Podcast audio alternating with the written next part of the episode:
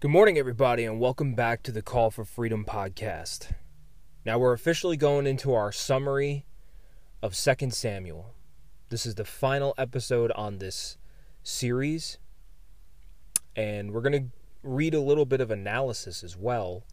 Um, whether you agree or disagree with the analysis, uh, parts of it I might disagree, but either way, it's a good analysis to paint the whole, you know, bring the whole thing home. Um, if you don't want to go back and listen to the last 24 chapters, this episode is for you as always. So let's get right into it.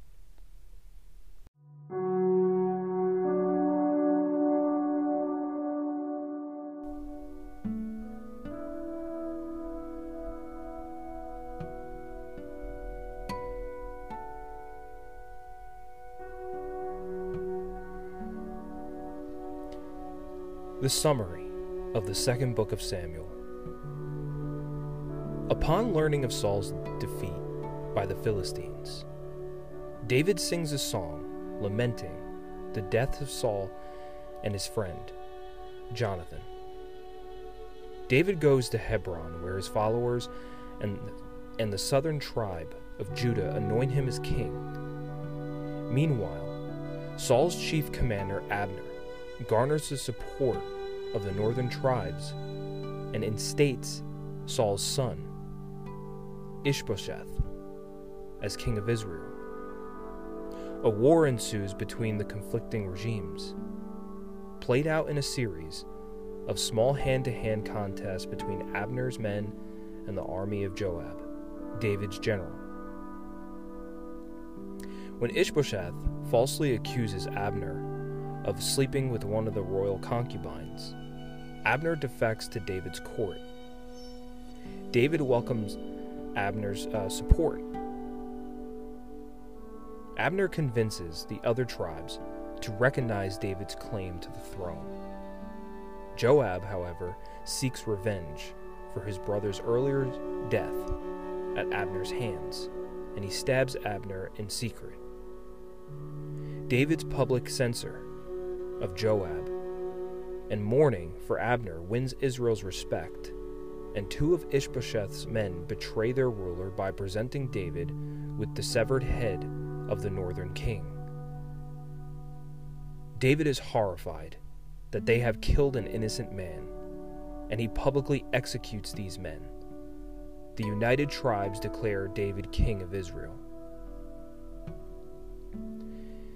David leads the Israelites in conquering the city of Jerusalem, a Canaanite stronghold lingering in the heart of Israel's territory.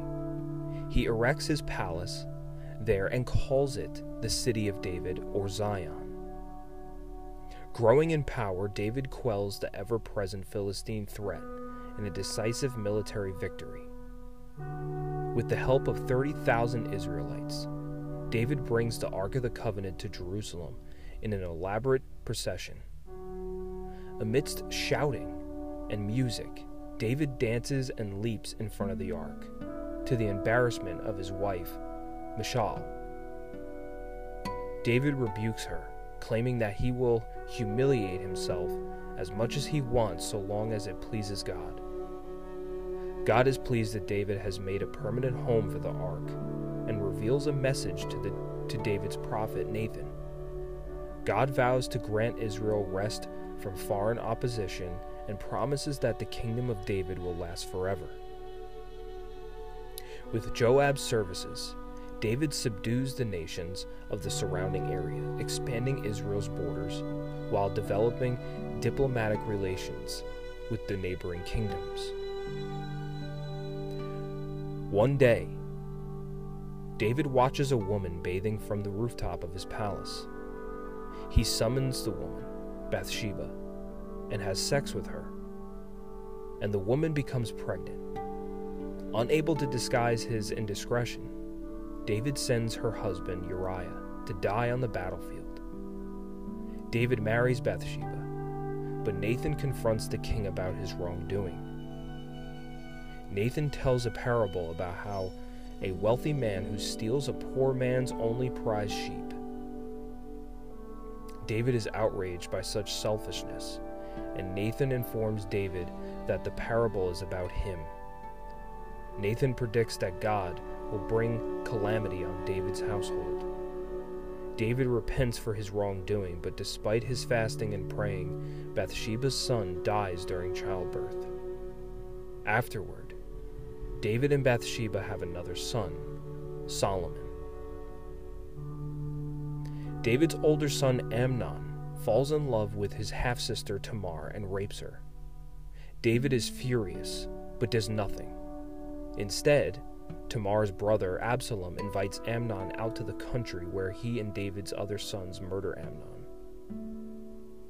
Absalom flees to a remote city for three years, but David, after mourning for Amnon, allows his son Absalom back to Jerusalem. Absalom plots a conspiracy, forming an army and winning the hearts of the Israelite people through displays of warmth and kindness, supported by David's chief counselor. Absalom goes to Hebron, where his followers pronounce him king.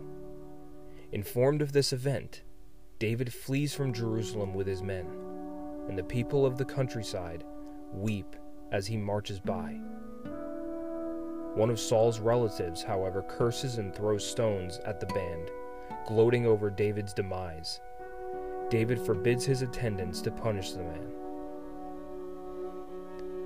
Absalom enters Jerusalem, where, in a display of defiance, he has sex with David's concubines.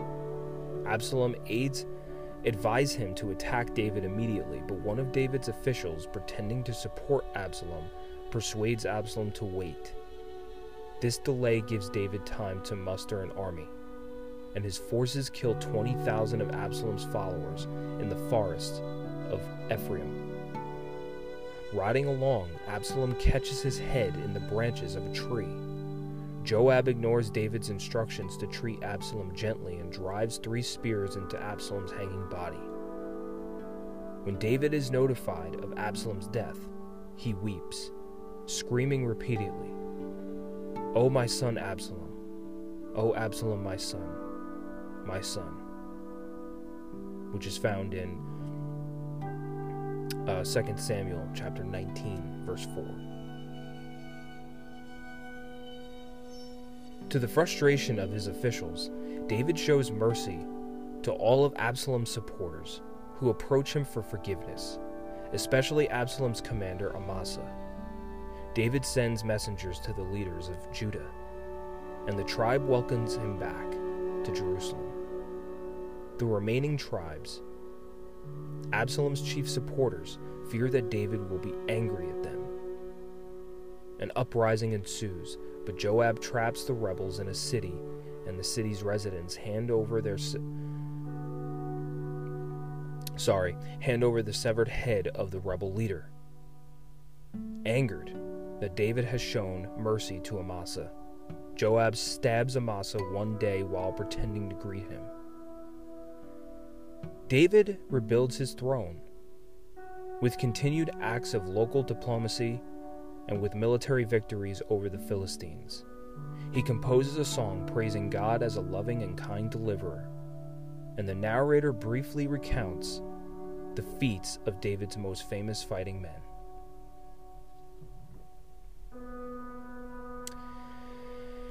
Now, the analysis is the major scholar, scholarly debate over 2 Samuel involves whether or not the book describes David in a negative or positive light. Chapters 9 through 20 of 2 Samuel are not necessarily complimentary. David commits adultery, tries to have his mistress's husband killed, and loses control of his sons. At the same time, However, the narrator explains how each of these incidents actually proves David's righteousness. Not only are David's sons blamed for their own actions, but David's own repentance for his misdeeds is described as exemplary. The circumstances surrounding David's reign suggest that God approves of David's actions. David's kingdom in Zion represents the fulfillment of God's promises to Abraham, Jacob, and Moses. It establishes the unified tribes of Israel in the Promised Land under the rule of a divinely sanctioned leader. David's triumphal entry into Jerusalem with the Ark of the Covenant marks the story's climax, symbolizing the ideal combination of religion and politics in Israel and the peaceful unification of God and man in one city. The image of an organized procession of song and dance around a symbol of God suggests that the people have temporarily reconciled their earthly aspirations with their religious commitments. 2 Samuel is characterized by the contrast between joyful images and images of civil conflict and confusion. All of the challenges to David's throne and Samuel lose their heads symbolizing their thwarted attempts to become the head of Israel. David's retreat from Jerusalem to surround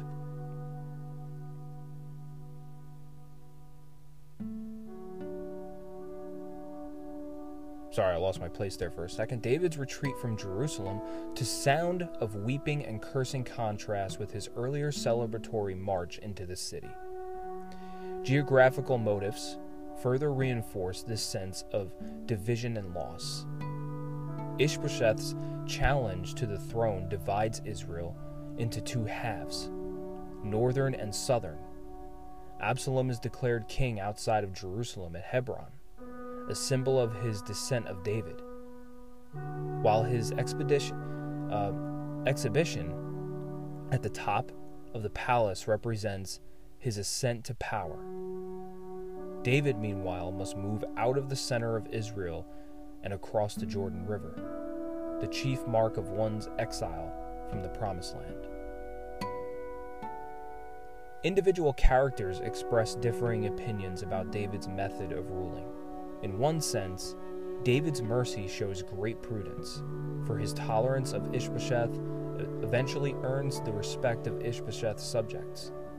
However, David's reluctance to punish Amnon for the rape of Tamar seems more permissive than just, and only fosters Absalom's rage.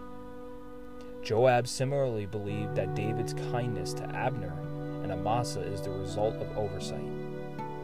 Joab's decision to take matters into his own hands makes Joab a foil to David. While Joab is suspicious of others and concerned with end results, David is trusting and believes that an earnest response in the present moment is more important than outcomes. David's trust in the impulses of the present moment is the source of his greatest failing. His lust for Bathsheba, David's immediate impulses, are also the source of the narrative's greatest moment of pathos. David's desperate cries for Absalom. Nevertheless, his mercy stabilizes Israel by providing second chances, not only to political rebels, but to some of the nation's most intriguing characters, such as Saul's cursing relative. And that concludes our summary and the series of 2 Samuel. I hope you guys enjoyed this podcast, and I hope you guys enjoyed the last 24, 25 episodes on 2 Samuel. And on Monday, we're going to be starting a new series. So get ready for that. In the meantime, have a great weekend.